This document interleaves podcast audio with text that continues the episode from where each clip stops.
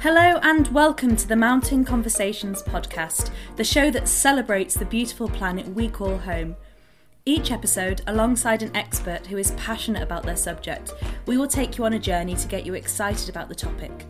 This is a show about hope and positivity, and it's my hope that by learning something new each episode about the work of amazing people who dedicate their lives to making a difference, you will be inspired to take action and get involved in the efforts to preserve our beautiful home, planet Earth. I'm Charlie, and this is Mountain Conversations.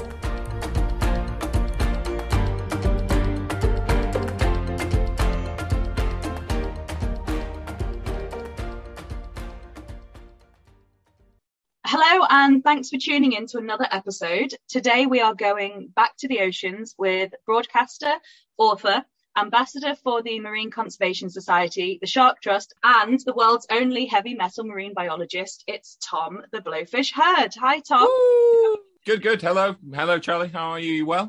Hello, I'm good, thank you. Yes, sat on my living room floor with a coffee, chatting to you. So it's it's. A There's no better place to be. Absolutely. So, without further ado, could you introduce what we're going to be chatting about today?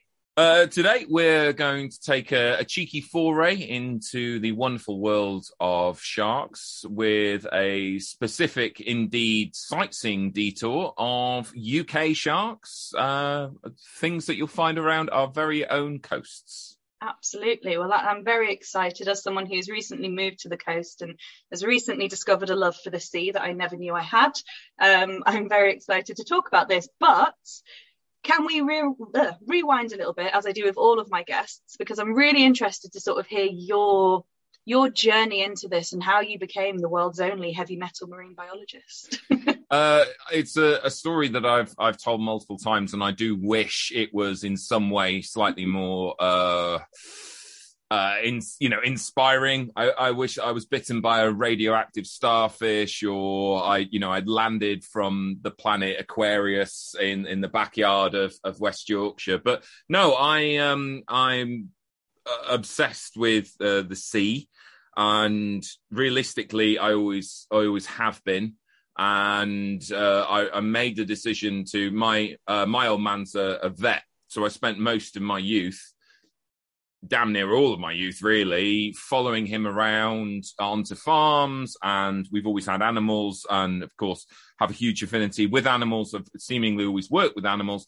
I seemed fairly kind of tacked on that I was going to, you know, go and become a vet. It seemed it seemed the way forward. I kind of, you know, had it planned out, and um, however, throughout all this sort of time, I, I was really interested in, in, the seas, and that had, had occurred at a I think the the seminal age of seven when a next door neighbor thought it would be funny to trick me into watching Jaws.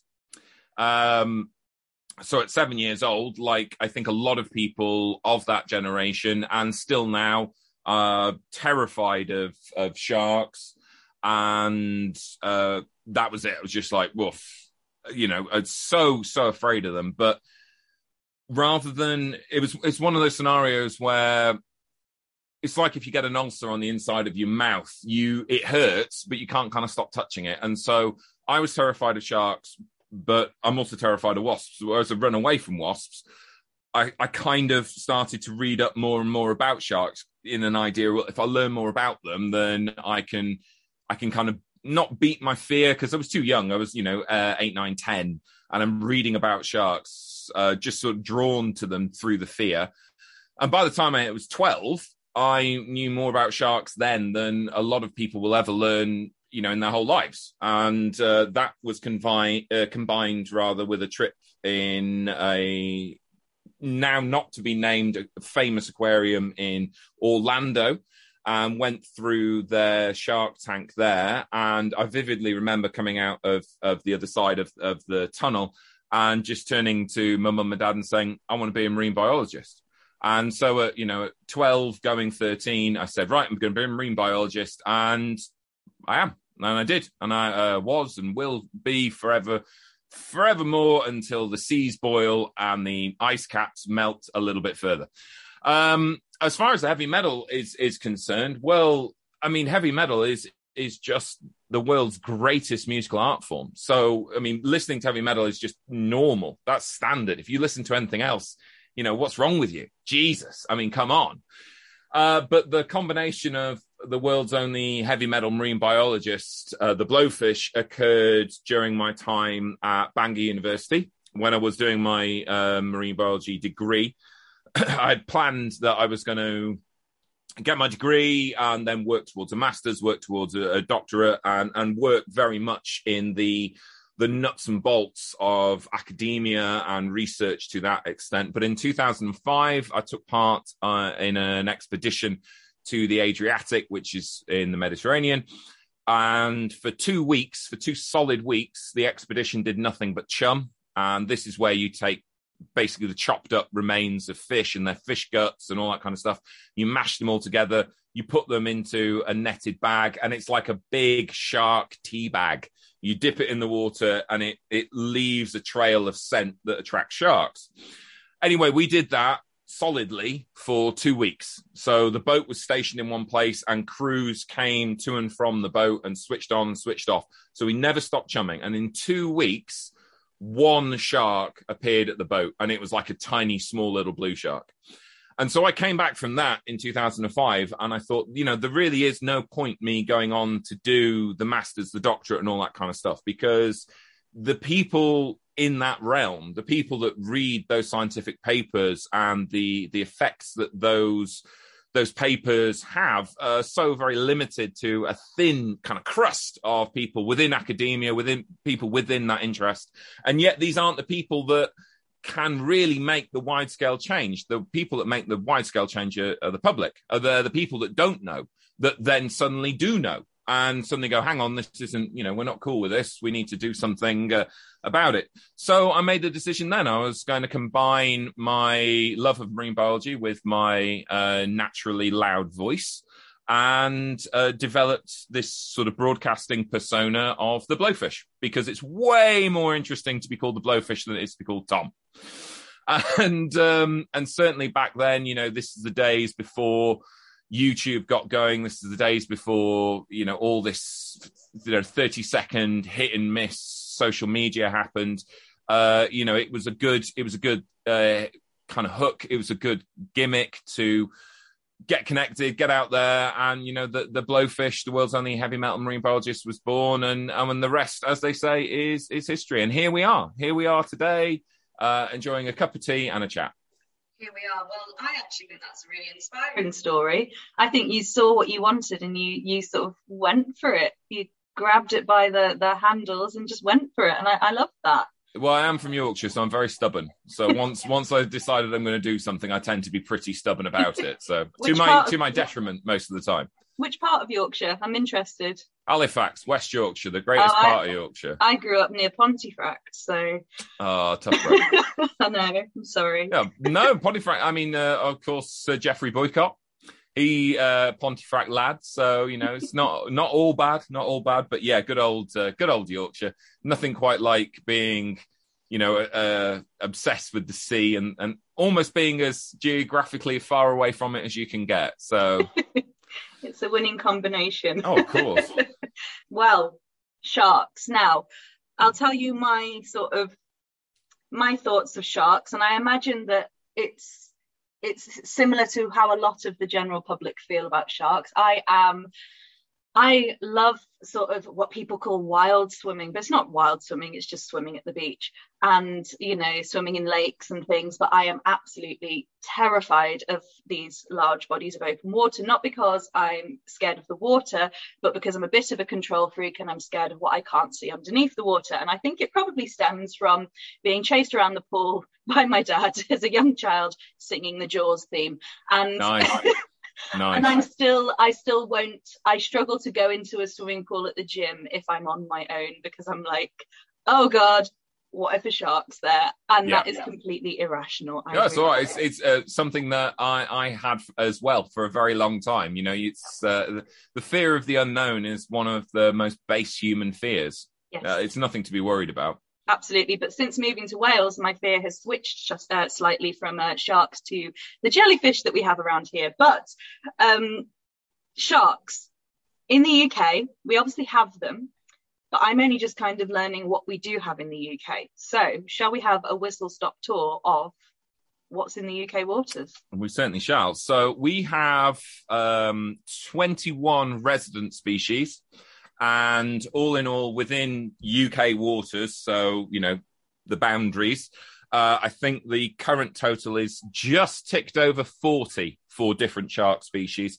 So um, the you know the UK, the ocean topography of of the UK is that we are on this continental shelf. So you know you come out from the coast and then it does drop down, but it doesn't drop down particularly far or particularly deep. And so we have this incredible shallow sea environment, which is uh, very productive and, uh, of course, has a wide range of habitats, which is why the UK waters and, and the waters off Ireland as well are so, you know, so incredible and, uh, and have so much life to them. Past that, it drops down a bit further and you get into sort of the deep water as you go off the edge of the continental shelf. So, because we have this um, mix of uh, ocean topography, as well as uh, our coastal species, we also have about 10 to 12, depending on who you ask, uh, deep water species uh, that are regularly found in the UK. So there's no point going going through them all. I think most people will come across the remnants of the breeding efforts of some of our smaller, more coastal species. So we have a lot of uh, skates and rays in the UK, mm-hmm. and you will find things the old-fashioned mermaid's purse, and these are from sharks. So when you find a mermaid's purse, it's from a shark. Uh, usually, if you find quite a large square one, that will be from a skate. So this is a, a ray, but essentially a, a, ray that's a bit more triangular, uh, if you will. And uh, Yes, and they, they lay eggs in, in our shallow waters, and certainly off the coast of Wales, there are many sites where you get a lot of, of mermaids' purses kicking up.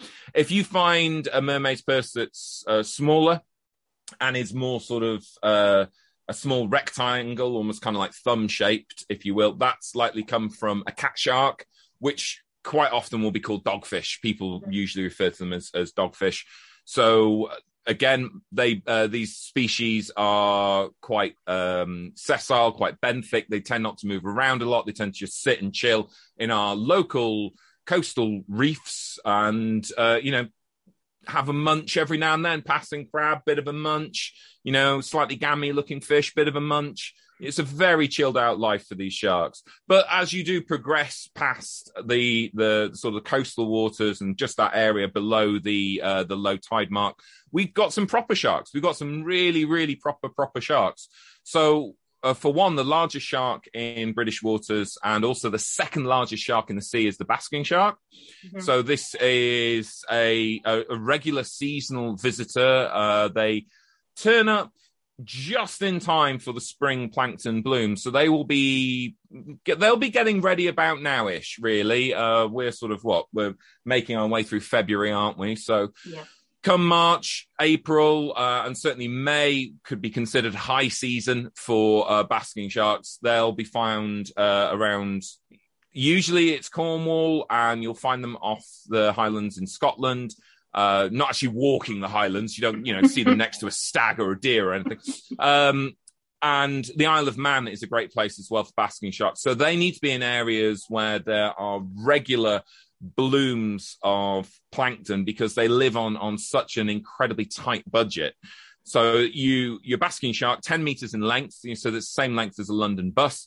And even though sharks have possibly the greatest hydrodynamics of any animal in the sea, they still have to propel their bodies through the waters. They're a good couple of tons. They're not slim Jims. You know, they've got to push their way through the water.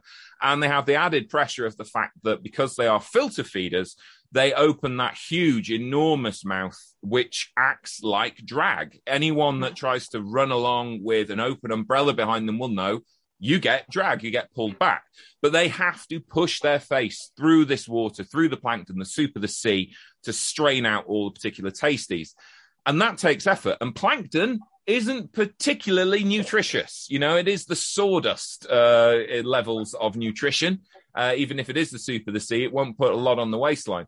So we'll find the basking sharks in areas where the plankton is constantly being refreshed by cold water inputs from uh, maybe from turbulent waters, perhaps cold water upwellings, and uh, will also be brought together through currents and, and tidal fronts so that it's it's concentrated so they can get a really good feed in one place. So there you go, second largest shark in the ocean, and it's a it's a native uh, UK resident. But we've got some you know some good predatory sharks as well. Uh, the porbeagle shark and the uh, the mako shark. Uh, the porbeagle shark is, and the mako, sorry, they're both members of the mackerel sharks, so they're related to the great white. And uh, I mean, a porbeagle looks like the coupe version of a, a great white. It's it's you know much shorter. They're, and they work on exactly the same uh, biology. Basically, the uh, the porbeagle is the coupe great white the Mako is the sports car Great White, and then obviously the Great White is your standard family sedan uh, mm-hmm. or estate, as uh, as things may go. So yeah, I mean the fact that we have have them in our waters is incredible. You cannot get top predators where you do not have a, a an established ecosystem that has you know depth in in its biodiversity sharks are uh, you get a lot of sharks which uh, are quite sort of widespread in their dietary choices but certainly predatory sharks tend to be very very prey specific because as you narrow up that food pyramid as it were you need to become more and more dedicated to catching that one prey item. And and so because of that that one prey item itself needs to be well supported. It's a big old house of cards. And whenever you see big predators, it's a real tick in the box to say that we've got a hellish big, uh, you know, house of cards. So porbeagle, fantastic. Mako shark, fastest uh, fish in the sea. Don't believe any of that chat that you read about. Um, oh, you know, a sailfin can swim at 70 miles an hour and a marlin will do 80. It's total nonsense.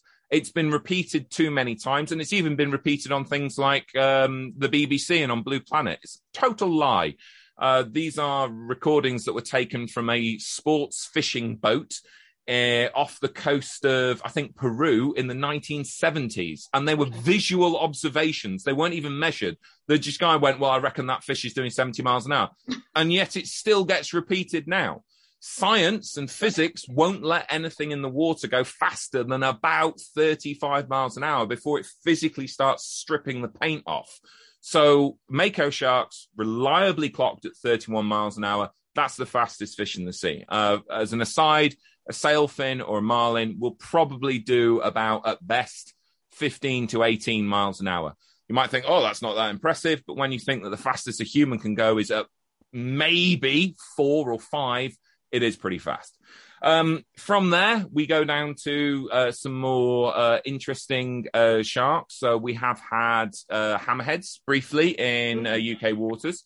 We might get them again. I believe a frilled shark was once found in UK waters. Uh, we also have some some incredibly rare and endangered sharks in our seas. So the common skate, which has the world's most unnecessary name now. Guess what? It used to be super, super, super common, and now it is classified in the same listing as a Bengal tiger. So there are very few areas now around the UK where you find these guys. Uh, they have been hunted uh, to damn near extinction. Same for the angel shark. Used to be very, very common around the UK, and they are now locally extinct in the North Sea. Um, fingers crossed they will make their way back in there. But uh, you know, it's a real, it, it's a real shocker. We have these incredible habitats which support some fantastic you know top ocean predators and yet they are largely forsaken because uh, for you know since the 70s not only has jaws made us hate sharks but package holidays have made us consider that the best kind of water is clear and blue and you know these beaches and that's that's that's nonsense that's tripe you know, you need to have thick green seas, super the sea, get that plankton. That plankton just fuels everything else. But uh, if it makes you feel any better about sharks and jellyfish in the UK, um, the blue shark, which is a regular seasonal visitor to the UK, another proper shark, if you will, they are big fans of eating jellyfish. So the more blue sharks we have, the less jellyfish we have. So that's a bit of a bonus. So that's about as whistle stop as you can get um, for you know a few of the highlights of our UK shark population. Well, that's brilliant, and yay for blue sharks if they're gonna, you know, help me with my uh, my jellyfish fear. but you talk about predators, and we talk about things like Jaws, and I think it's fair to say that sharks are extremely misrepresented in the media. You know, recently we've had this headline about, you know, great white shark spotted off the coast of, I think it was West Sussex or somewhere. And it's, it's set to terrorize tourists, tourists terrified and, you know, all this. So can we lay these claims to rest? 100%. But they don't sell papers. No. To say large animal goes about its business, doesn't do anything, doesn't sell a paper. Um, I uh, I've done uh, interviews with a, a, couple of newspapers uh, and you know various media outlets through my time, and you you know you really do have to fight to get them to to say you know say the truth. It, it's it's outrageous, and it's it's also very in, entrenched. Um, you know, I uh, yeah, I'll never quite. I will. I, I get it for me because, of course, like I say, I saw Jaws, and so I was scared, and so I had something to be scared of, and I saw it at seven, and that's you know that, that's that kind of formative age between like four and, and, and ten where you start to learn about the dangers of your local environment uh, as you know as a mammal, not just Yeah. as a human, but as a mammal. It's all going on very very much in the back of the head. I, I remember long years ago when I used to work for the Blue Planet Aquarium in Ellesmere Port. Um, one thing that was really, really very, um, very clear and happened many times. Small children, very small children, uh, would run up to uh, exhibits. You know, they'd run up to the shark tank. They'd run up to, uh, you know, tanks with with frogs or snakes or spiders in because they wanted to see them and they would run up and they were excited and they wanted to see what was going on. And more often than not, it was the reaction of their parents that then affected them. So I had, I remember I used to do some time, um, we just used to time like photo ops holding a snake. And kids were desperate to see it, and they'd run up to see it. And I had a kid running towards me, get halfway towards me, and the mum went, "Ugh, snake!" And the kid stopped, turned and looked at its mum, and ran back. She didn't say, "Come back," you know, "Come back, Susie, it's a Yeah. snake." But that's what we do, and and so that kind of uh, inherent fear, an unnecessary fear, has been spread throughout um, throughout society as a whole. I think, um, but the shark, the shark, in uh, speech marks that was seen off uh, wherever it was, somewhere down in the southeast, uh, is a seal. Uh, it's one hundred percent a seal, and um, yeah, it, it just is. I mean, I. I've you know I've reeled out the statistics uh, a thousand times, and you know they lose any kind of impact after a certain period. But you know more people die each year from um, vending machines falling on them than from shark incidents because they are incidents. They're not attacks. We have to be very very clear about this. It's an incident. You know if you're crossing the road and a car hits you, it's not a car attack. It's a car accident. It's the Mhm. same thing. You know if you're um, uh, you know a large shark you're three four five meter long shark you have an incredibly you know well toned physique and you've got power and you're designed to be able to or you've evolved sorry to to take out fast moving armored seals than one chomp into the the leg of a, a pathetic human and severing its femoral artery it's that's not an attack. I mean, the the honest truth is that if sharks really did see humans as a viable prey source, and every time we went in the water, people would be they wouldn't just be bitten; they'd be killed. Yeah. That's that's it. That's just fact. You know, um, think about how many. Uh, they seem to be more and more common these days, but we, we think about how many tragic stories we see in the, the paper about when uh, a young child has been attacked by the family dog Yeah. And you think that's you know a dog is nowhere near the size of of uh, a human, and yet pick a dog up, give it a pat, it's all muscle, it's corded, it's an animal, it's ready to rock and roll. So you you know we really kind of kidding ourselves that when a shark incident happens, that shark has been beaten off by the human. No, no, it's come in, it's made a mistake, and it's gone. That doesn't taste right, and it's gone on its way, or it's come in, made a mistake, the human has reacted in the way it would and attacked the face, and it's gone, well, hang on, this no, it, I'm not. I'm not going to waste my time on this. And gone. Because mm-hmm. honestly, if if sharks really did eat humans, there would be hundreds, hundreds of attacks every day, every day, and uh, we we wouldn't go in the water. Plus, there'd also be a type of shark that had evolved to like sit in the coastal areas, waiting for the Germans to put their towels down on all the decent seats, just waiting for the Germans just to come along. Yes. Um, so yeah, I, I mean, I don't think it will be something we can ever dispel simply because it's there, it's entrenched, and the you know the vast majority of of humans worldwide don't get a chance to get into the ocean. They don't get a chance to see a shark. I, I remember when I went diving. Oh, how old was I? Probably 15. I went diving with sharks when I was about 15. And um, the first thing, and obviously I've already said, you know, I was scared for, um, at a young age about great whites and sharks in general, um, but then decided to be a marine biologist, blah, blah, blah. First time I went in the water with them, I was shocked by the fact there wasn't any music. And I know that sounds like a really bizarre thing to say, but there was no theme, there was no music, there was no background score. It's just silent. And that's what we need. People need to meet these animals up close. And again, it, it doesn't matter what I what I tell people and say. You know, I've I've jumped in the water with uh, tiger sharks, um, you know, reef sharks, lemon sharks, um, God, uh, blue sharks, you know, the works. And um, I've not been in yet with a great white, which is annoying me. But, you know, they, we're just not on the menu. We're so not on the menu.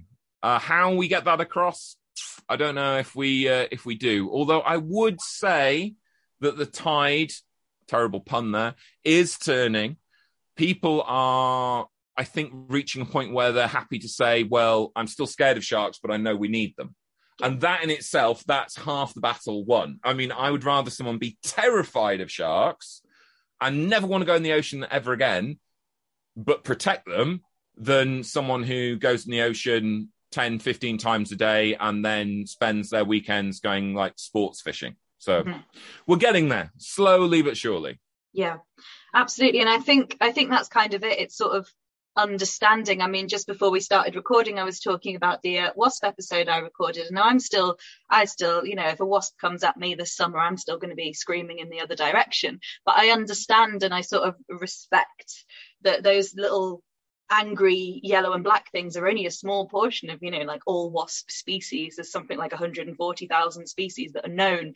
And that's just you know so these tiny yellow things are just the sort of tip of the iceberg. But it's the understanding and the respect for for them and for their importance. So how do you think we can start? I know there's a lot of work going into it but how can we sort of the best way to teach people about the importance of them and the necessity and the job that they do for the ecosystem and the planet well uh, the uh, as terrible as as it is for a cliche you know the the the children are the future yeah the the kids really are the future because um, they are that they have no fear uh, when they're young. They have no fear. Um, they will, you know, come and see something. They will get involved with something. They will they will ask all the silly questions about something.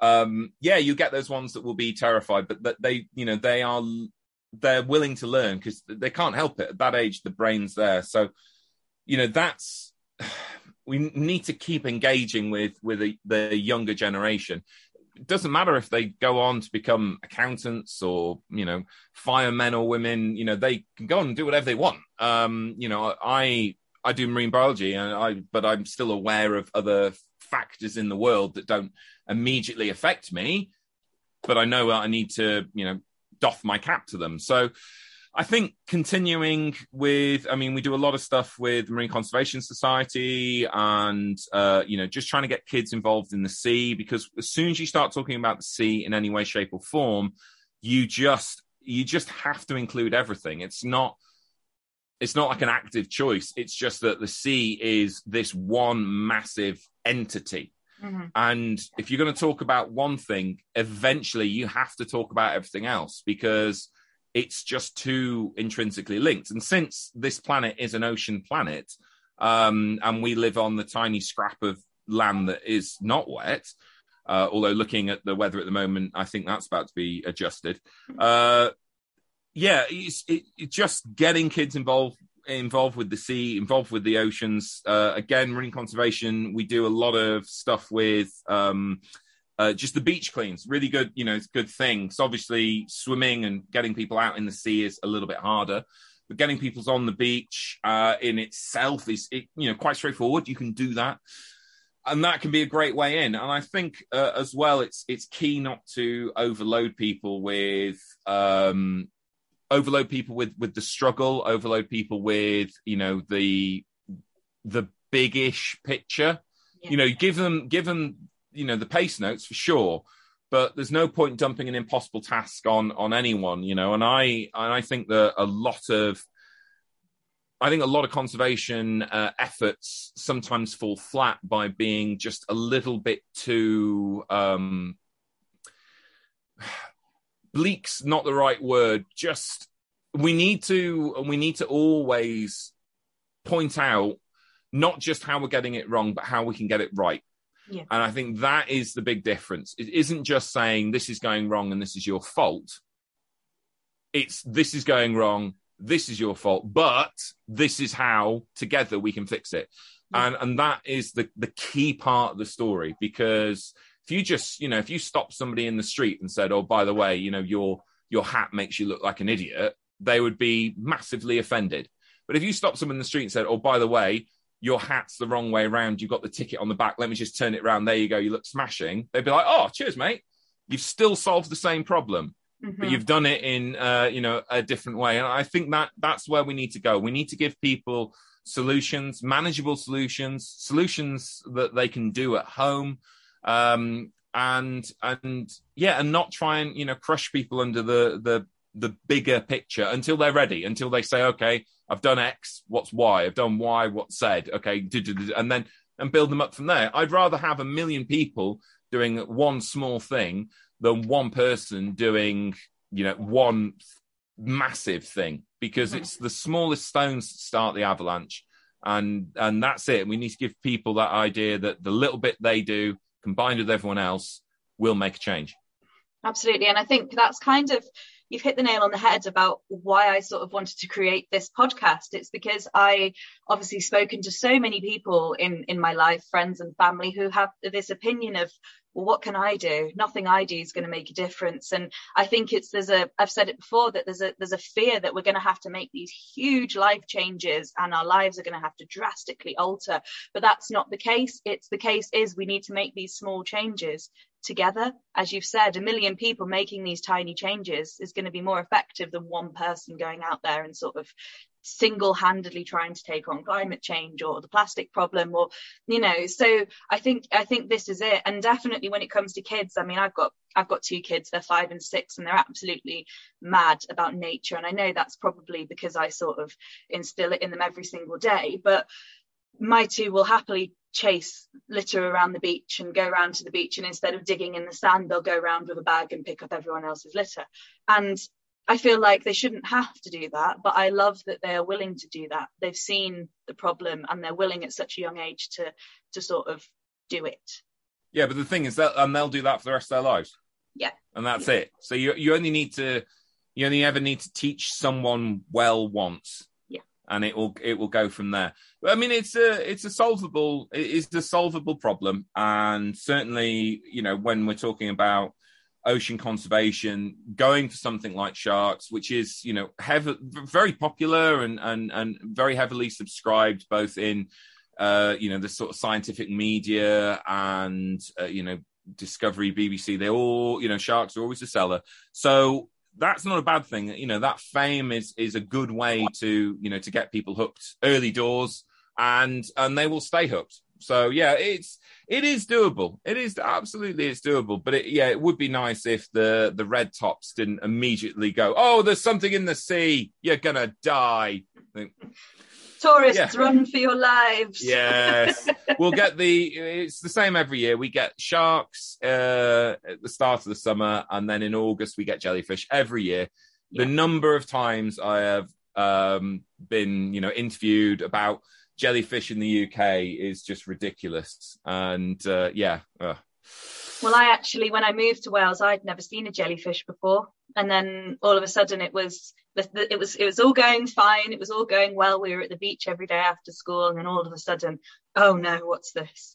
And it was, of course, a compass jellyfish that was just, you know, it had been washed up on the beach. And then as the weeks went on, there was more of them. One time we went to the beach and you couldn't get on the beach because there was so many of them washed up on the beach. And oh, I'm nice. like, oh no, no, we're going to get stung. And, you know, as you said, instilling that fear on your kids. My kids luckily still love them and still want to explore. But yeah, it definitely, it definitely wet wetsuits. That's all you need. Set yeah. wetsuits will keep you. Uh, I mean, we we're going away from sharks to jellyfish briefly, but um, the only real worry for um, sort of coastal jellyfish for us would be the mauve stinger, which, uh, depending on your reaction to it, is realistically no worse than uh, you know a bad nettle or a low bee sting. Uh, we do obviously get the occasional, you know, random ones coming in. The Portuguese man, man of war, which isn't a jellyfish, but that's for another podcast mm-hmm. another time um, or indeed things like lion's mane that can wash up. The, the general gist is if a jellyfish is as short as it is wide, you're safe. Okay. The minute it has long tentacles, that's when it'll sting. Right. I'll remember that for this yeah. summer. so, like, uh, if it if it looks like it's got cauliflower following it, it's totally safe. Uh, okay. It's, uh, I mean, it can still sting. All jellyfish have the ability to sting, but the the, the actual cells can't penetrate your skin. Okay. So um, yeah, and like I say, you know, a good old a, a good old wetsuit, wetsuit booties, little gloves keep you warm as well. Winner, winner, chicken dinner. Always, and I always wear my I call them sea socks, um, my little shoes for the sea because I just think it's it's it's more comfortable and it sets my mind at ease that I'm not going to stand on anything nasty. Steady away. But back away. to sharks. Yes. Back to sharks we're talking about sort of the conservation issues and you know what you, have said about the different shark species that are at risk in our UK waters. Why are what? I'll start that again. What are the issues that sharks are facing, especially in the UK waters? Why are these species going endangered? What? Why are they suffering? Uh, sharks are uh, suffering primarily from overfishing. Mm-hmm. So, uh, since the 1970s, we have seen on average about uh, an 80 to 90% population drop in sharks. So, that is damn near uh, an organized uh, extinction. Certainly, things in the in the North Atlantic, uh, things like oceanic white tips have fallen by 90% or more. Um, you know, large charismatic megafauna in general uh, have, have declined worldwide. Um, it's it's overfishing. It's overfishing primarily. It's uh, overfishing for uh, the shark fin market, and uh, and that is you know driven very heavily, uh, obviously in, in Asia, but there there is a, a, lot that goes on over here and in America and South America as well. You know, it isn't just a, an Asian problem. Mm. Uh, you know, the Spanish fishing fleets are more than happy to catch sharks and to sell the fins, as are you know English fishing vessels as well. So, you know, no one here is is coating themselves in any particular glory. But you know, on the whole, your your large sharks are they're long lived, they're slow to mature, they're slow to reproduce so they're not suitable to be fished. Mm-hmm. Uh, long line fishing practices, either targeted at sharks or uh, other uh, large oceanic species, they don't do them any favors. Um, and while sharks are, you know, reasonably, um, reasonably hardy when it comes to things like the actual ocean chemistries. You know that we we know the pH of the ocean has risen uh, quite dramatically. Uh, the sorry, uh, not risen, decreased. The uh, pH of the ocean has decreased. The acidity has risen. Sorry, get that right. Uh, there are you know huge amount of of metals now uh, in in the seas. Sharks can kind of hack that yeah. for the moment. it is just that fishing pressure. That is what is absolutely kippering them. And if we if we just take our foot off off the brakes, sorry, take our foot off the accelerator, get our foot on the brake, we could make a you know a massive difference in as little as five years. You know, and, and that's that's the thing that I think um, fishery scientists have been so so upset about is the fact that all they have been preaching, all they've been preaching for years and years and years is cut back and go on the quota, cut back and go on the quota. And and governments, uh, politicians, policymakers have always gone, nah, we'll just take a bit more, we'll just take a bit more, we'll just take a bit more. And catches have dropped worldwide, oh, not just of sharks, but of commercially viable fish species. And um, you know, at, at, one point there was, you know, going to be a glimmer of hope that certainly for us here in the UK, Brexit might give us more control over our, our fishing and get rid of these larger fishing fleets, get rid of these ridiculous bycatch issues. Uh, that doesn't seem to have materialized at all. So another broken promise there. Uh, but again, podcast for another time. Mm-hmm. Um, but all we really need to do in, in, in, to that extent is just listen to the scientists you know the human the human race in general the way that we are living we are a we are a smoker that for the past 50 years has been smashing 40 a day mm-hmm. and has been told for the past 30 years that it needs to cut back because it's going to get lung cancer and now the human race has got lung cancer and seems to be shocked that the doctors are saying, well, then you need to stop smoking. Mm-hmm. And, and it's quite absurd. But um, there are slow rumblings. There are changes being made. The Shark Trust, a UK charity, uh, a UK charity rather, they've done some fantastic work uh, when it comes to shark quotas and shark fishing because uh, you know they and myself i'm a, a you know big believer in in reaching compromise you won't you don't win any battles by uh, coming back to what we were saying earlier just telling someone no you're stupid you're wrong. That doesn't win. You don't win anything there. You, are much much better to say okay well you know how about a little column a little column b? And uh, there there have been efforts. There have been um, bits of paper passed through parliament which should give sharks and indeed commercially fished species a bit more protection, but it needs to be enforced. Uh, it's it's a tricky it's a tricky time. We're certainly here. We're certainly aware there are the right people fighting the right uh, you know the right battles. Uh, but it you know it's crazy to think if we just said you know what let's just have a moratorium on fishing for five years okay and we'll pay all those those fishermen their five years of wages would probably be the same as what Amazon would pay in tax for a single year. It'd be mm-hmm. nothing. be absolutely nothing. We just pay the, you know, pay all those fishermen for one for five years. There's your wages for five years, and come back in five years, and we'll have these quotas in this way, and we'll do it hard. And and the seas would uh, would have bounced back something chronic. And we have proof of that. We have proof of that when we have marine protected areas. Uh, we have proof of that for things like Lundy Island, you know, the minute that you just stop and give it a chance to recover, it comes back just in leaps and bounds, and then you can then manage it, you know, manage it better. Um, so that's certainly something that can happen around our our shores. Uh, it's quite a big fight. Further afield, because of course a lot of these shark species, while we do have our coastal species, a lot of them are really quite cosmopolitan. Uh, I mean, blue sharks will swim all the way from here to the Azores, back over to the Caribbean, and back to us. So you know they really are getting their air miles in. Package um, yeah. Yeah. uh, the things that have been happening further afield are, you know, looking to make sharks worth more alive than dead.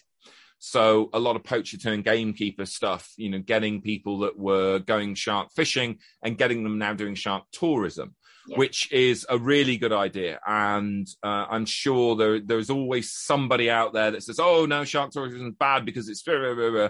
no anything done poorly is is not worth having." You know, yeah. you go to a hospital and have your your tonsils out. If it's done badly, it's not worth having. It doesn't yeah. mean that having your tonsils out is a bad thing. So worldwide, shark tourism can be really, really uh, positive. Um, but in general, just any kind coming back to what I said before, the seas are so intrinsically linked and webbed together. any kind of ocean restoration will provide a bit of a, a, fire break for sharks, be it the restoration of seagrass meadows, which can provide nursery grounds and breeding areas for coastal species. You know, retaining coral reefs and encouraging coral reefs to to reseed. You know, these are areas where sharks regularly hunt or will come to socialize. Um, you know, you name it. There's anything that is done in the oceans for good will benefit sharks. So even collecting litter, that will benefit sharks. So every little helps, as big supermarkets will tell you.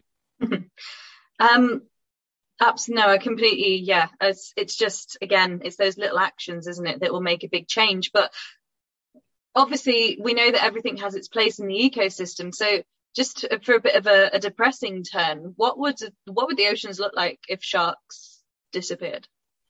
Um, well, they would crash, mm-hmm. and um, the world would go with it.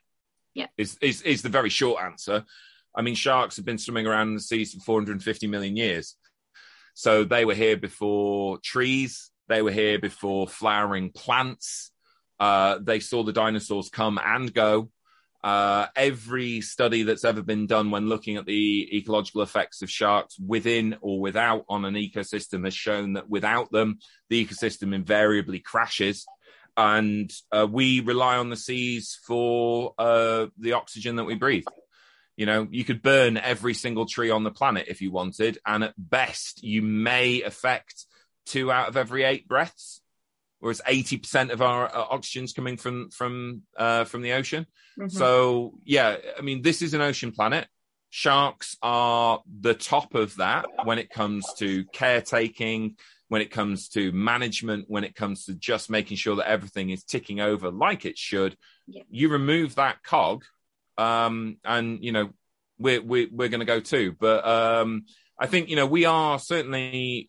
I feel now with humans we are reaching a point where actually we ourselves are more likely to go before um, some of these animals now.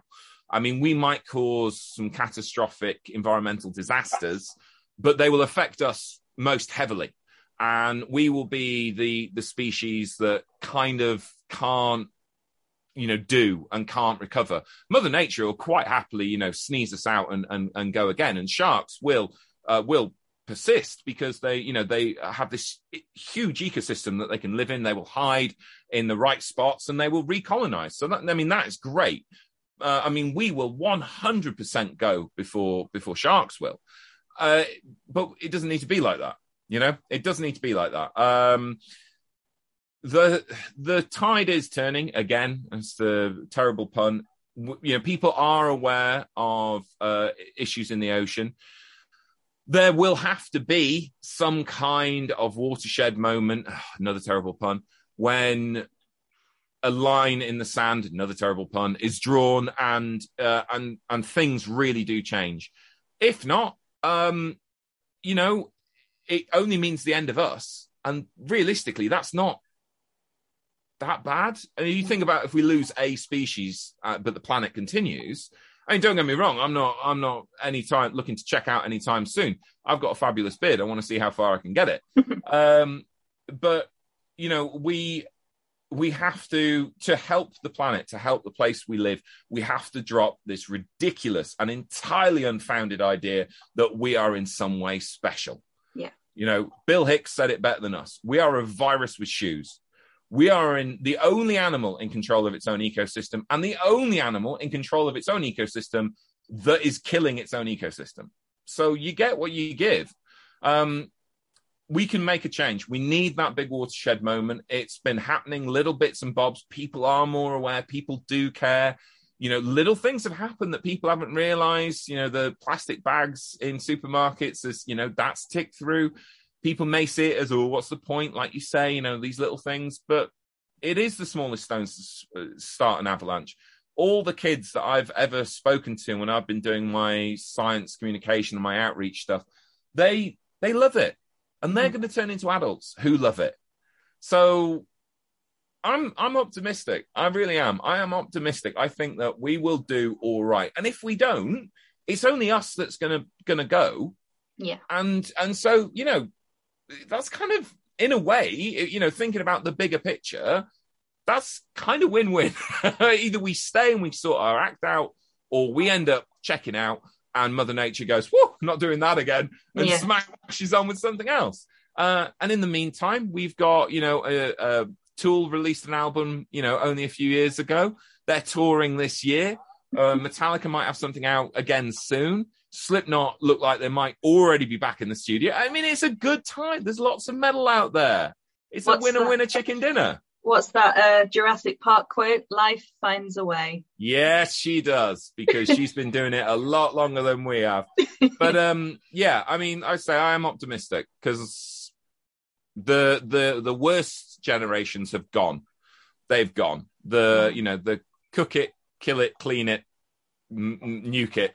They're they're moving through, and now are people going? Hang on, hang on a minute Yeah. and that's us you know that's us and that's the kids that we're affecting and and so yeah it'll be it'll be reet it'll be re- it'll, it'll be reet come it'll be right come bedtime As they say in the Shire. oh, Um, indeed So to finish, let's talk a ti- a tiny bit, just really quickly, about little things that we can do and the kids can do in the UK. I mean, I recently found out about the um, Shark Trust uh, egg case recording program that they do. great, egg, do it great through an- case hunt Yes, you can do Yep. it through a little app and it's really easy. So we're forever going to the little local beaches along the Conway coast and in Anglesey and finding these mermaid purses. And I never, we sort of, they were interesting to see and take pictures of. But it was really amazing to find out that we could actually contribute to something practical. Um, can you briefly explain better than I will about what that is and how people can get involved with that? well it's a lovely bit of citizen science and uh you know it's it's just it is just perfect sit up and beg something you can do by yourself with your kids with your class with your school whatever it's beautiful stuff uh and and has you know a, a serious effect because all this data coming in about these egg cases and where they are found allows the shark trust to then uh, direct policy into creating marine protected areas in areas which are shark nurseries. That's amazing. And that's just done by you going to the beach, having a good time, and, f- and like you say, finding an egg case, which you're going to find anyway, and using an app. It's it's bish bash bosh. It's you know it's really sit up and beg stuff. So that's that's great. And uh, uh, that citizen science stuff. Well, I'm not too sure it's the greatest name in the world, citizen science, but you know it sounds like a really boring superhero personally. But I like a citizen module- science. A Yeah, module in your GCSEs. yeah, it's, oh. um, but you know that replicated across many things. Uh, the you know Project Seagrass uh, do some great stuff as well, where they just ask you to be a seagrass spotter because if they know where the seagrass is, they can you know they can make a difference. Um, you know, you're we we've spoken already about marine conservation, the Great British Beach Cleans that they do. All these little things add up. Bottom line, they just add up. And from anyone listening to this right now, I would ask them to just make, you know, two, three changes. Hell, make one change, Mm. and and keep it small. Keep it absolutely simple, easy peasy. Won't ever, you know, won't ever uh, buy a takeaway coffee cup again. Something like that. It's small, but it's easy. You know, you say, right, I'm gonna, um, you know, we're, we're only gonna eat meat twice a week. Bang. You know, simple, easy, nice, good stuff. Uh, and if you can't do that, then support a charity. You know, five five pound a month, which is nothing. How much does a, a coffee from from you know Starbucks or Costa cost these days? You know, five pound a month, absolutely nothing. Support a charity and let them do it for you. I mean, it's it's brilliant stuff. But I mean, certainly any parents out there that are that are be listening, check out all these charities. They all have big kids outreach, and it's super fun, and it's a great way for uh you know i i don't have any uh small humans with me. I, i've only just got animals and and guitars but you know they're like children in my case. Uh but you know even i'm aware of the fact that looking after kids is a full-time job. So if you can get them to the beach and get them doing a job and it's a job that's helping the beach and helping the oceans and helping the seas and the whales and the dolphins and the sharks well that is an all out 10 out of 10 simple Yeah. as that Absolutely. I think for me as well, talking, I know through, obviously I take the kids beach combing. I go beach combing on my own. I'm that, I'm that person walking along barefoot along the beach in the rock pools, you know, seeing what I can find, Googling, you know, just the basic description of things, just so I can work out what the, what that is. But yeah. I think even like I remember the other week I posted a picture of a of an egg case and someone asked me, "Oh, what is that? I've seen loads of them on the beach, but what is that?" And through that we had a bit of a discussion about what they are and then she downloaded the app and now she was like oh wow that's amazing every time i go to the beach now you know we always see nice. them and it's just through talking to people and just spreading that awareness and engaging with people and sharing your excitement and that's exactly what i want to do is i want to share excitement about all these amazing things that we've got around us yeah. and i think by doing that and by just talking and the power of word we can make such a huge difference absolutely nail on the head charlie nail on the head job done Job done. Aye, proper job. No, job done. Let's crack on. Right. Well, I think we'll leave it there because I, I, could go on again for another hour. Um, but as you said, we've both got to get back to work. Yes. Absolutely. So I just want to say a huge thank you for um, joining me today and for having this conversation. And yeah, no problems. Thanks for having me on. hopefully, I can get you back for clownfish and jellyfish. Yeah, we can talk about whatever you like. If it's fishy, I'm your man. Brilliant. Well, thank you so much for joining me.